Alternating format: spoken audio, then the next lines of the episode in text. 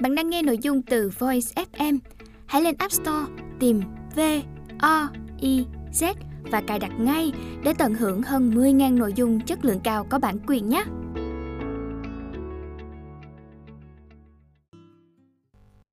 Bạn đang nghe sách nói tại Voice.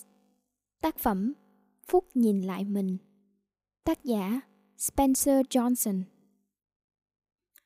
Công ty phát hành First News Trí Việt. Nhà xuất bản tổng hợp Thành phố Hồ Chí Minh. Khởi đầu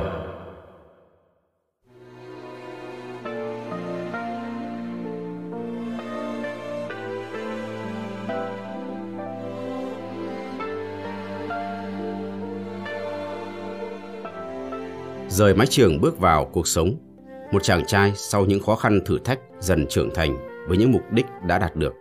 Anh làm việc không mệt mỏi và điều có ý nghĩa là anh đã tìm được niềm vui trong công việc. Công việc thật sự có một sức hút với anh. Cũng nhờ thế, anh đã đạt được không ít thành quả khiến cho những người xung quanh rất thán phục.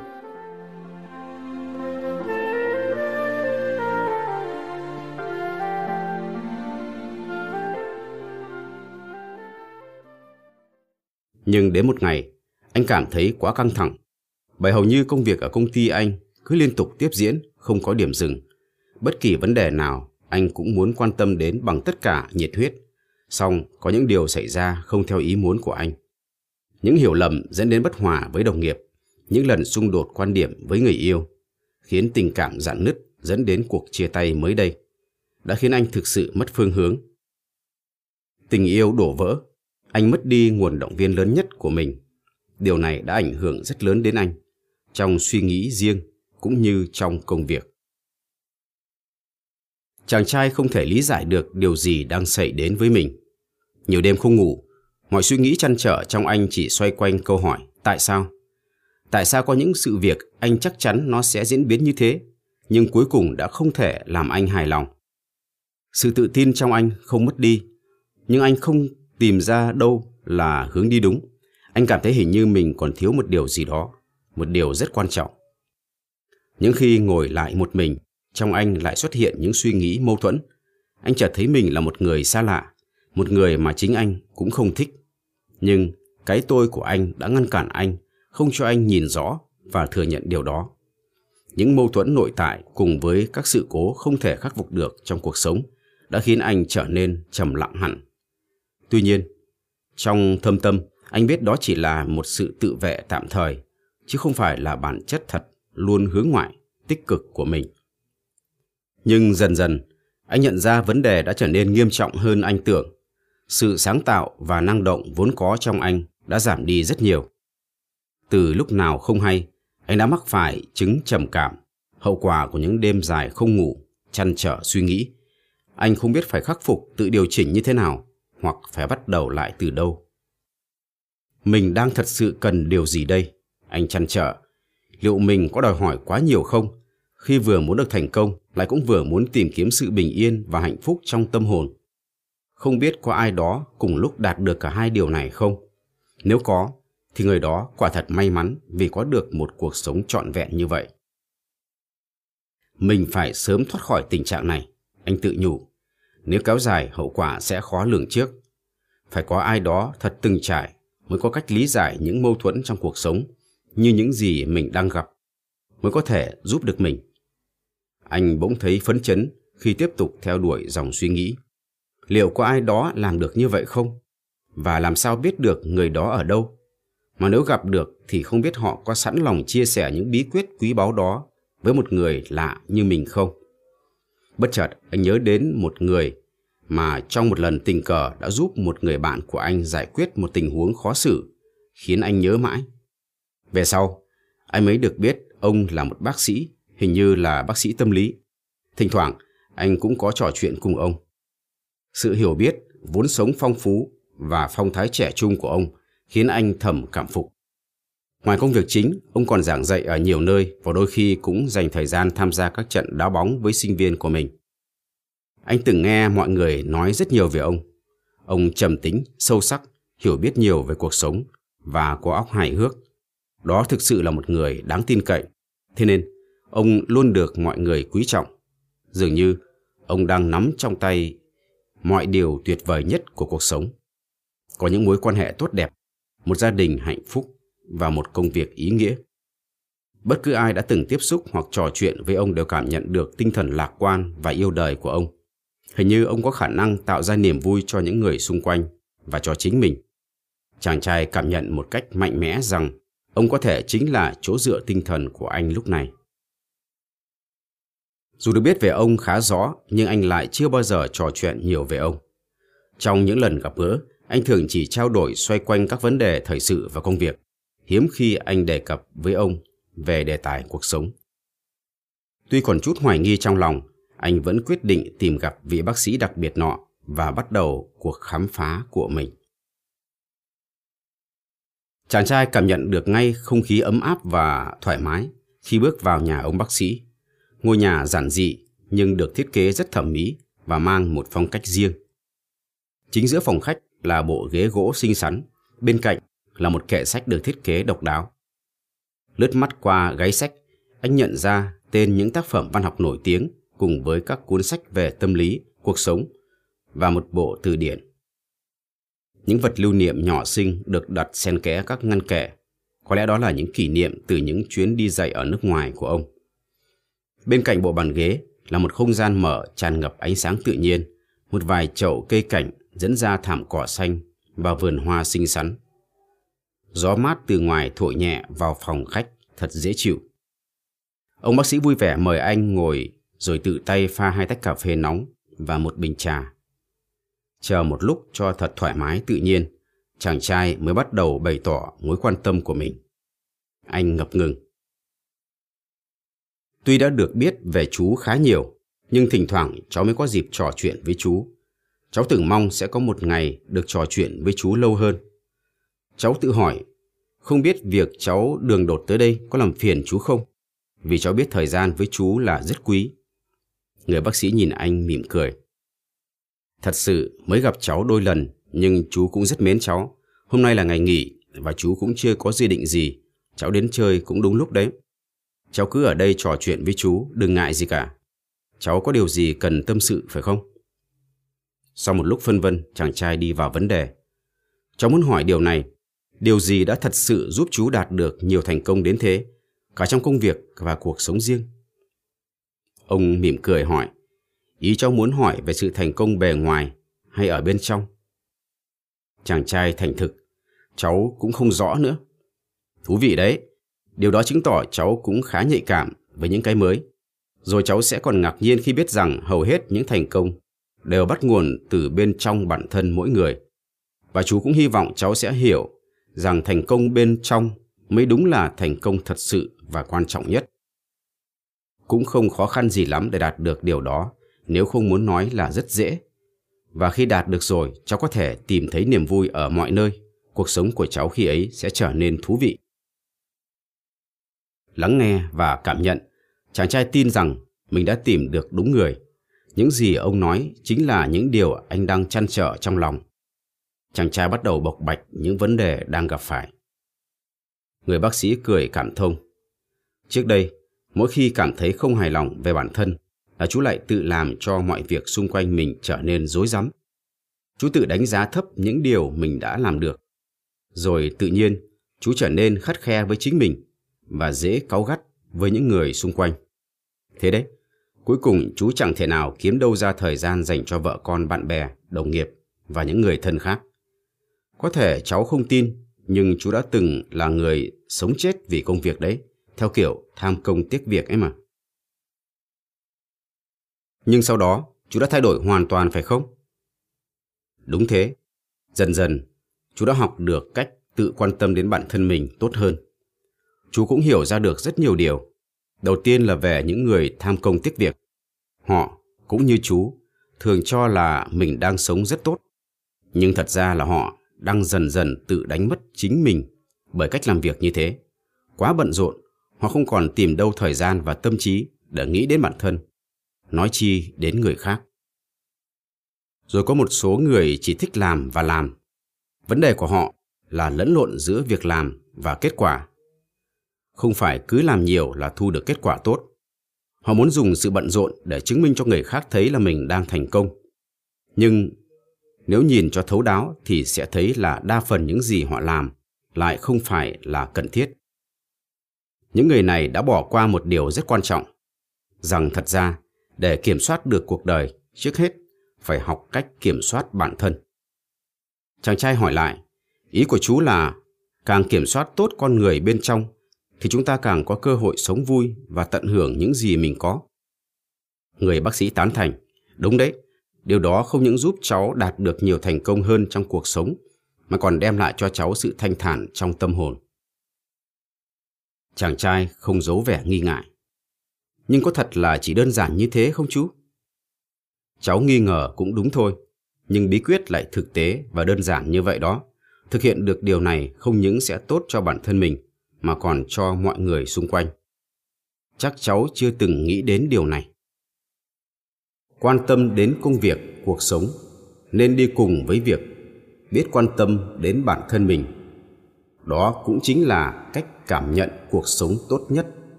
Hãy tạm quên đi thực trạng rối ren của cuộc sống, chúng ta sẽ quay lại sau. Bây giờ chúng ta hãy tập trung vào tìm hiểu cái tôi nhé. Tôi trả lời cho câu hỏi tôi là ai. Cháu là một tổng thể tất cả những gì thuộc về con người của cháu. Mỗi người đều có cái tôi của riêng mình.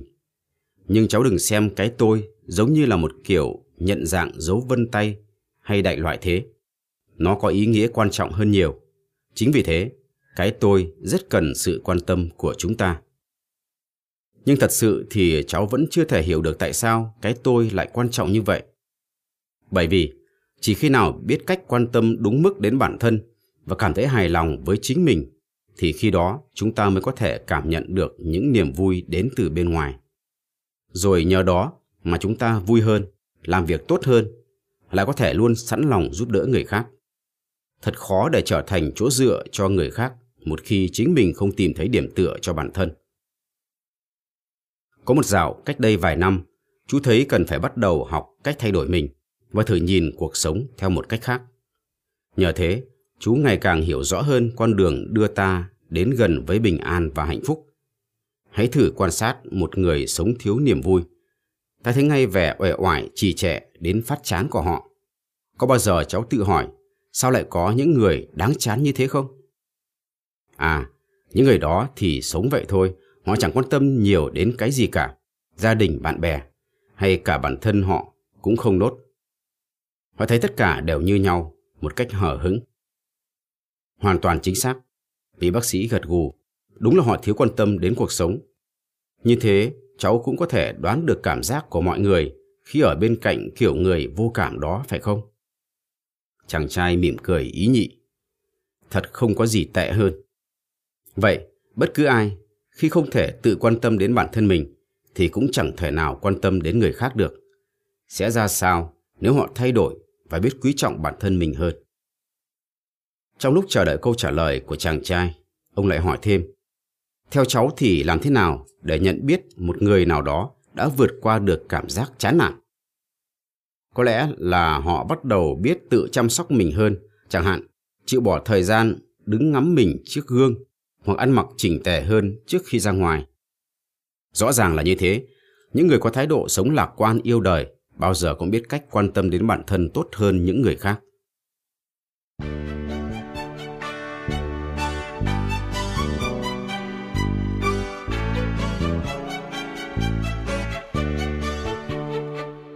Và chú đã bắt đầu như vậy, trở thành một người chăm sóc. Nếu muốn, cháu cũng có thể bắt đầu từ đó. Cháu thử đặt mình vào vị trí một người làm vườn giỏi, phải chăm sóc cho một khu vườn. Điều gì sẽ xảy ra nếu cho biến khu vườn đó thành những mảng hoa đủ màu sắc. Đâu đó là sắc đỏ ngọt ngào của hồng nhung đang hé nụ, sắc vàng rực rỡ của khóm cúc kiêu sa, rồi xen kẽ là sắc trắng tinh khiết của đó trà mi dịu dàng. Và kia nữa, những tán cây bách tùng mạnh mẽ vươn cao đang mùa trộ lá. Thật dễ đoán phải không? Cháu sẽ rất hài lòng và người khác cũng vậy. Mọi người sẽ tìm đến vườn hoa của cháu để có những giây phút hòa mình với thiên nhiên, để thư giãn tâm hồn. Hãy dùng trí tưởng tượng để hình dung ra những kết quả tuyệt vời do công việc làm vườn mang lại. Cháu có thấy mùi hương từ vườn hoa đưa lại không?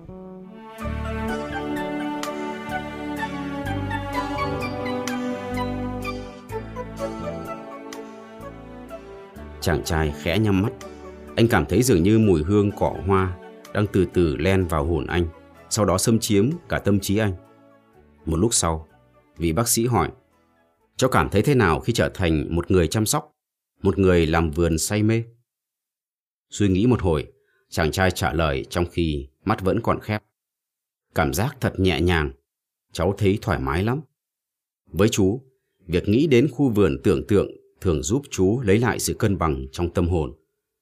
Chú chia khu vườn của mình thành ba phần đại diện cho ba thế giới khác nhau. Tôi, người khác và chúng ta. Có phải chú muốn nói là chú đang quan tâm đến chính mình, đến người khác và cuối cùng là quan tâm đến tất cả mọi người? Đúng thế. Tôi chính là bản thân chú, còn người khác là cái tôi của cháu. Bất cứ ai trong chúng ta cũng đều có nhu cầu được công nhận như nhau. Nghĩ đến người khác đồng nghĩa với việc chú đã nhìn ra cái tôi trong cháu. Nói xong, ông đưa tay xoa nhẹ quả địa cầu ở góc bàn. Còn chúng ta tượng trưng cho mối quan hệ giữa con người với nhau. Đó là mối quan hệ giữa chú cháu mình với gia đình và cộng đồng. Ngoài ra, nó cũng có thể là một mối liên hệ vô hình với những người không quen biết, những người vô tình gặp ngoài đường hay cả với những người cách xa chúng ta nửa vòng trái đất. Lúc này, chàng trai đã có thể cảm nhận được sự yên bình và tình yêu cuộc sống từ vị bác sĩ. Anh càng muốn khám phá và hiểu nhiều hơn về những điều ông nói. Chú có thể nói cho cháu nghe về phần thứ nhất không? Phần cái tôi quan tâm đến bản thân đấy. Bây giờ cháu hãy đưa tâm trí mình trở lại khu vườn và bắt đầu cảm nhận mọi thứ ở đây. Những khóm hoa lung linh trong nắng, gió nhẹ nhẹ lay động hàng cây, mùi hương ngọt ngào thoang thoảng. Nghe lời ông, chàng trai bắt đầu nhắm mắt lại. Anh nghe thoảng đâu đó mùi hương thật dễ chịu. Trước mắt anh hiện ra những khóm hoa rực rỡ đang khoe sắc dưới ánh nắng mặt trời. Cả không gian ngập tràn hương hoa thắm tươi, dịu ngọt. Thật tĩnh lặng và sinh động. Và dường như anh đã bắt đầu hiểu được thế nào là một người chăm sóc. Người bác sĩ lại nói, trong những lúc thư thái như thế này, thật khó mà mường tượng được là trước kia chú đã gặp biết bao khó khăn phiền muộn. Vào lúc nào vậy chú? Hồi đó, chú không bao giờ nghĩ là cần phải biết quan tâm đến bản thân. Ban đầu, chú cũng không hiểu là đang có chuyện gì xảy ra với mình nữa. Chú đã đạt được một vài kết quả tốt trong công việc, còn cuộc sống gia đình thì cũng êm ấm. Nhưng những điều đó không giúp chú cảm thấy khá hơn. Sau này nhìn lại, chú mới thấy mình đã mắc sai lầm. Quan tâm quá nhiều đến công việc hơn là gia đình và bản thân. Chính vì thế mà cuộc sống của chú mất cân bằng. Lúc đó, chú không nhận ra. Chỉ đến sau này mới... Và rồi chú đã làm gì để thoát khỏi tình trạng đó? Chú bắt đầu thử suy nghĩ khác đi. Điều chú làm cũng khá đơn giản. Bỏ hết mọi thứ qua một bên và bắt đầu dành một phút nhìn lại mình, cho riêng mình. Một phút ư? Liệu có đủ không? Chàng trai không khỏi ngạc nhiên. Theo chú thế là đủ. Đủ để cháu có thể tìm lại sự thanh thản. Nếu không tin, cháu hãy thử nhìn đồng hồ mà xem. Nào bắt đầu thử nhé. Cháu hãy ngồi im và đừng để ý đến chiếc đồng hồ nữa. Cứ ngồi thế cho đến khi cháu nghĩ rằng đúng một phút đã trôi qua. Hai người ngồi trong im lặng. Một hồi sau, chàng trai nghĩ rằng có lẽ đã hết một phút, nên đưa mắt nhìn đồng hồ. Thật khó tin, chỉ mới có 38 giây trôi qua. Hóa ra một phút là khoảng thời gian dài hơn anh nghĩ. Ông mỉm cười và không hề bất ngờ trước sự ngạc nhiên của chàng trai. Cháu ạ, khi tính lặng thì một phút cũng dài lắm. Nhưng sao lại chỉ là một phút? Anh vẫn chưa hết thắc mắc. Một phút tĩnh lặng dành riêng để quan tâm đến cái tôi đem lại cho mình rất nhiều điều đấy cháu. Trong khoảng thời gian tưởng như rất ngắn đó, chú thực sự trầm tĩnh và nhìn lại những gì mình đã làm. Rồi sau đó, chú có thể xác định được những gì mình cần làm tiếp theo. Quyết định đó không chỉ tốt cho bản thân chú, mà còn tốt cho người khác, và rộng hơn là cho mọi người xung quanh. Nghe thì có vẻ nhiều đấy, nhưng cháu sẽ làm được chỉ với một phút thôi. Chú có thể nói rõ và cụ thể hơn chú đã nghĩ gì trong một phút đó. À, trước khi chú giải thích, cháu hãy thử nghĩ về điều này xem. Những ai biết dành một phút nhìn lại mình sẽ có cơ hội điều chỉnh và giúp hiện tại của mình tốt hơn lên. Cơ hội ở đây là gì? Vị bác sĩ hỏi. Rồi không đợi chàng trai trả lời, ông nói luôn. Nghĩa là chú ngưng mọi suy nghĩ khác lại, tĩnh lặng và bắt đầu lắng nghe tiếng nói bên trong mình. Rồi chú tự hỏi, liệu mình có thể làm gì khác để giúp bản thân mình cảm thấy tốt hơn lúc này không? Và thường thì chú luôn tìm ra câu trả lời. Rồi sau đó, chú cố gắng hết sức để làm theo. Thế còn người khác thì sao ạ? Chàng trai tò mò. Làm thế nào chỉ trong một phút mà vẫn có thể nhận ra và quan tâm đến cái tôi của người khác? Chú, cháu và những người khác đều như nhau thôi, đều có cái tôi của riêng mình. Chú luôn tôn trọng và đánh giá cao những người biết yêu quý bản thân. Cũng như chú, cháu hãy thử dành một phút để tự hỏi câu hỏi tương tự. Liệu cháu có thể làm gì khác để giúp mình cảm thấy tốt hơn lúc này không? Chỉ mình cháu mới có câu trả lời, không ai giúp cháu được. Và chúng ta, ai cũng có quyền và xứng đáng để một lúc nào đó đặt bản thân mình lên trên những người khác. Và chỉ bằng cách quan tâm đến bản thân, ta mới có thể học được cách quan tâm đến người khác. Nhưng làm sao có thể chia sẻ với tất cả mọi người? Phần chúng ta ấy, hình như yêu cầu đó là quá cao so với khả năng mỗi người. Để làm được điều đó, mỗi người chúng ta cần phải nỗ lực. Mọi người phải tự đặt ra những câu hỏi. Có phải vì quá quan tâm đến bản thân mà mình đã có những đòi hỏi quá đáng, vượt quá mức thân tình với những người xung quanh? Hay là mỗi người cần phải biết quan tâm người khác nhiều hơn? Có như vậy, mối quan hệ giữa con người với nhau mới có cơ hội được cải thiện và trở nên tốt đẹp hơn. Cháu thấy có vẻ như mọi chuyện quá đơn giản. Chàng trai hỏi, vẫn với giọng đầy hồ nghi. Vì trong một phút ngắn ngủi đó, cháu có cơ hội tự nhìn lại bản thân, đánh giá thái độ của mình, rồi tự khắc, sự nhạy cảm và trực giác sẽ giúp cháu tìm ra những giải pháp thích hợp. Việc bỏ ra một phút, vài lần trong một ngày cũng giống như việc cháu phải dừng lại trước ngã tư khi gặp đèn đỏ. Dừng lại khi đèn đỏ là một việc cần thiết mà ai cũng phải tuân thủ nếu muốn đến nơi an toàn. Cháu đã bao giờ bị bệnh nặng phải vào bệnh viện chưa? À, cũng có ý nghĩa lắm đấy. Nhiều người đã khuyên chúng ta nên có một đôi lần nằm trên giường bệnh ở bệnh viện. Hơi mâu thuẫn phải không? Ai lại khuyên mình phải vào bệnh viện? Nhưng thật sự có ích đấy. Cháu có cảm nhận được điều gì khi ở trong hoàn cảnh như vậy không? Hồi mới tốt nghiệp có một lần cháu bị ốm nặng, sốt cao, phải vào bệnh viện. Ở đấy thật tĩnh lặng, thời gian trôi qua rất chậm theo nhịp rơi của những giọt nước từ chai truyền dịch. Không gian yên tĩnh đến mức cháu có thể suy nghĩ về mọi việc và mong có những người bạn thân vào thăm để được trò chuyện. Cảm giác của cháu lúc đó là mình đang được chăm sóc, có phải vậy không? Đúng một phần. Trong khoảng thời gian buộc phải nằm một chỗ yên tĩnh đó, con người mới có dịp suy ngẫm về cuộc sống, về những việc mình đã làm, về những mối quan hệ với người khác, về con đường mình đang lựa chọn một cách sâu sắc hơn. Để từ đó, có những cảm nhận mới, những điều chỉnh, thay đổi cần thiết. Có nhiều người xem đó chính là điểm dừng cần thiết và hữu ích của cuộc sống, cũng cần thiết như vài chục giây dừng khi gặp đèn đỏ tại một ngã tư vậy. Chàng trai chợt hiểu. Vậy hóa ra việc dừng lại và xem xét sẽ giúp chúng ta tránh khỏi tình trạng di chuyển quá nhanh, căng thẳng để rồi đâm sầm vào các vấn đề và tự làm mình tổn thương. Đúng thế, khi biết dừng lại, chúng ta sẽ có nhiều cơ hội lựa chọn, đi tiếp con đường hoặc đổi hướng hay làm bất cứ điều gì khác mà ta cảm thấy là tốt nhất cho mình. Cũng nhờ vậy mà chúng ta có thể nhận ra những việc mình làm đã gây ảnh hưởng đến người khác như thế nào.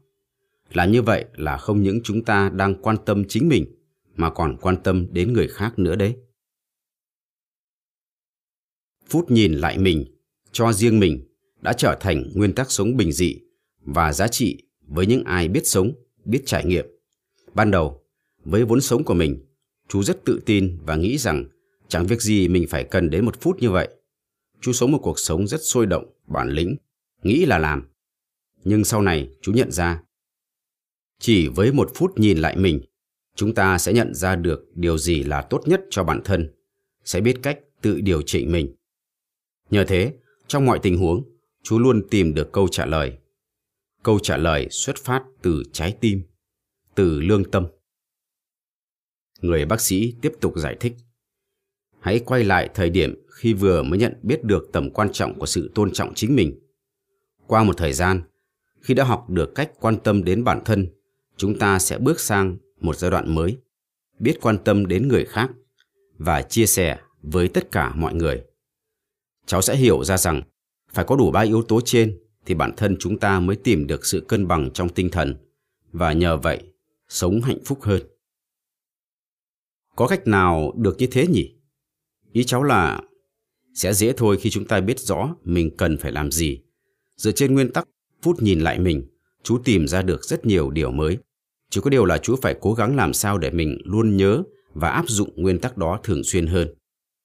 Khi làm điều gì đó cho bản thân, chú, và chú nghĩ người khác cũng thế, cảm thấy mình đang được yêu thương, tôn trọng.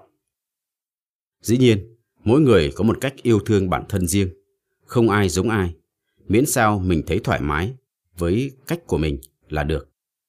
Điều này cũng thú vị lắm đấy.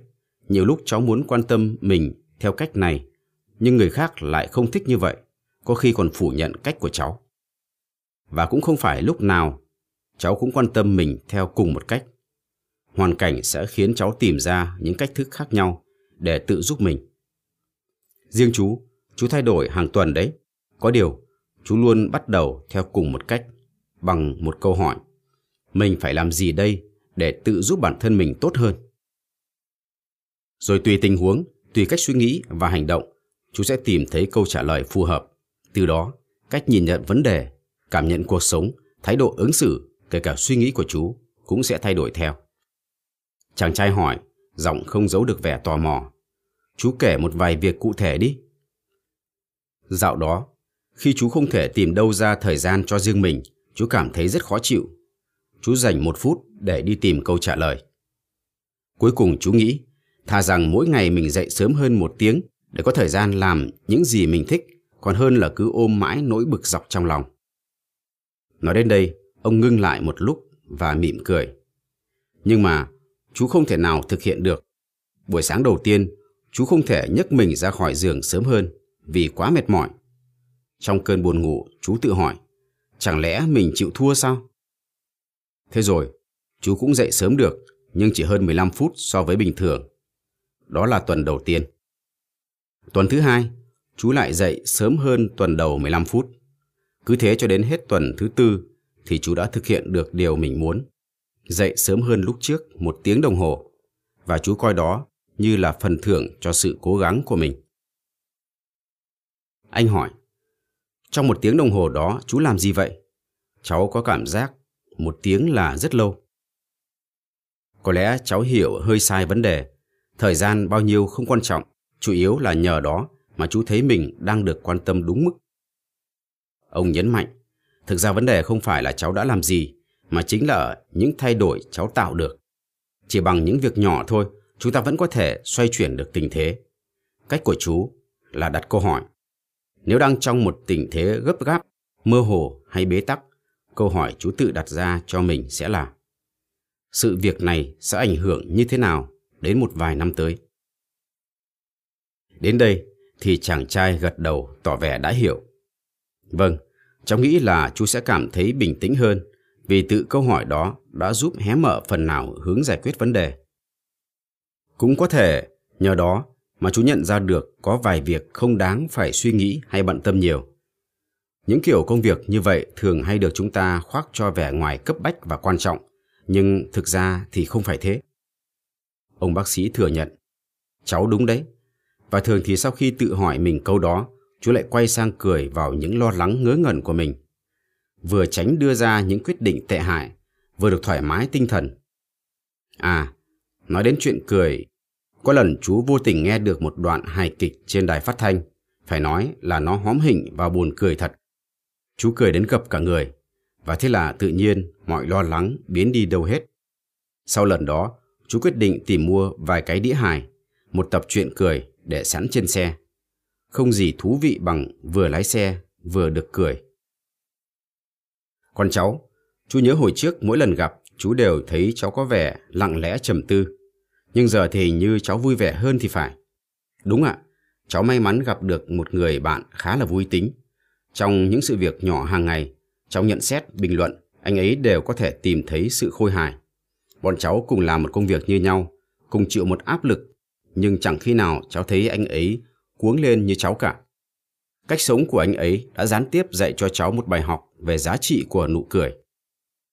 Có lần, khi cháu đang rất chán nản, anh bạn đó đã đến và tìm cách an ủi cháu. Nhưng cháu nói là muốn tự mình giải quyết lấy vấn đề, xin đừng ai xen vào chuyện của cháu. Anh ấy liền bảo, cũng không sao cả, mà này, chỗ nhà cậu có cái à, nhà kho nào không đấy? Cháu nói là có, thế là anh ấy la lên, hay quá, vậy là cậu có được một nơi lý tưởng rồi đấy. Để làm gì chứ? Cháu hỏi. Chú có tưởng tượng được là anh ấy trả lời thế nào không? À, để cậu tự giải quyết. Chui vào đấy, ăn mặc thật chỉnh tề vào, khóa trái lại, rồi kiếm một góc nào đó mà ngồi cho đàng hoàng, rồi tự mà giải quyết. Cháu rất buồn cười với lời trêu chọc đó, nhưng mà có lúc mệt quá, cháu đã chui vào góc nhà kho đó thật đấy. Ông bác sĩ bật cười. Chà, xem ra thì chú còn khá hơn cháu đấy. Chú còn có thể nhờ đến mấy cái băng hài, chứ không như cháu phải dùng đến một xó trong nhà kho. Chàng trai thừa nhận, nói cho cùng, học được cách cười với bản thân cũng là một cách hữu hiệu để giúp mình thư giãn. Tốt hơn nữa là có thể tự cười vào mình trong mọi lúc và tất cả những sai lầm, những dại dột, nói chung là vào những gì thuộc về con người mình, giống như thừa nhận con người thật của mình. Cũng khó đấy, đôi lúc chú vẫn phải dùng đến vài mẹo vặt nữa đấy. Sao cơ? À, khi nào chú thấy mình quá nghiêm túc, chú tưởng tượng đâu đó trên cao đang có một vị thần nhìn xuống và biết tổng mọi suy nghĩ trong chú. Vì các vị thần vẫn thường phải coi sóc người trần mà. Rồi chú thấy ông ta cười phá lên và nói với một vị thần khác. Này cậu, đừng đọc báo nữa. Có vụ này hay lắm. Lại đây mà xem truyền hình trực tiếp. Hãy nhìn một tên luôn tỏ ra vẻ ông cụ non đang làm cái gì dưới kia kìa. Trông hắn ta tỏ vẻ nghiêm nghị đến tếu quá đi mất. Hắn ta ở dưới trần mà trông còn nghiêm túc hơn cả thần thánh chúng mình đang tu luyện hàng trăm năm trên này nữa. Thật là uổng phí cho đời hắn, quá uổng phí. Phải chi mình được ở dưới trần như hắn ta thì... Chàng trai không nhịn được cười. Trong đầu anh hiện ra cảnh ông bác sĩ đang lúng ta lúng túng đối phó với những chàng cười chế giễu của hai vị thần hóm hình. Mình sẽ nhớ câu chuyện vui này, anh tự nhủ. Khi cười được, hoặc khi cảm thấy mình đã làm được gì đó cho bản thân, chú rất thoải mái. Vị bác sĩ lại tiếp tục, để chú nói thêm cho cháu nghe vài cách thư giãn của chú. Thỉnh thoảng, chú bỏ qua bữa ăn trưa để dành thời gian đi dạo, nhìn ngắm phố phường và mua sắm. Chú rất thích sắm những thứ lặt vặt cho mình, móc khóa, bật lửa mình thích chẳng hạn. Điều đó tạo cho chú cảm giác là mình đang được chăm sóc. Có những đêm, sau khi rời văn phòng, chú lại một mình chạy xe dọc đại lộ, nhìn ngắm vẻ thoáng đãng của không gian về đêm. Đôi khi chú ghé vào một quán cà phê, ngồi ăn với khung cảnh rộng rãi, tĩnh lặng để tìm cảm giác trở về với mình. Chú cũng thường tự lên kế hoạch sẽ làm gì đó cho mình vào những buổi chiều. Có lần, chú tự hứa sẽ đi thăm viện bảo tàng, dự một buổi hòa nhạc mà mình thích, rồi mới quay trở lại làm việc. Chỉ cần như thế là chú có thể làm việc tốt hơn. Dần dần, chú thấy việc khám phá không gian thành phố nơi mình sống rất thú vị. Chú luôn muốn tìm hiểu những nơi mình chưa đến bao giờ. Việc này giúp chú hiểu được mình hơn. Và khi đặt chân đến một nơi nào đó mới mẻ, chú lại tự hỏi, điều gì ở nơi này làm mình ấn tượng nhất? Còn nơi nào như thế nữa không? Thế đấy, thành phố vẫn còn rất nhiều nơi mà chú chưa biết đến, nhiều ngôi trường, cửa hàng mà chú chưa một lần ghé vào. Và chú tự hứa là sẽ dần tìm hiểu. À, mà ghé thăm một trường tiểu học, giờ ra chơi cũng thú vị lắm nhé. Lúc nhìn ngắm những em bé đang say sưa vui đùa, chú nhớ lại thuở nhỏ. Mình cũng hồn nhiên như vậy. Ngờ đâu khi trưởng thành, mình lại phải trải qua nhiều sóng gió. Năm tháng qua đi đã cho và để lại cho mình cái gì nhỉ? Nhưng dù sao đi nữa, thì những điều này cũng chỉ là một phần nhỏ của bí quyết nhìn lại mình. Phần quan trọng hơn đó là hãy cư xử với bản thân theo cách mà bạn thực sự mong muốn, cách mà bạn muốn người khác đối xử với bạn.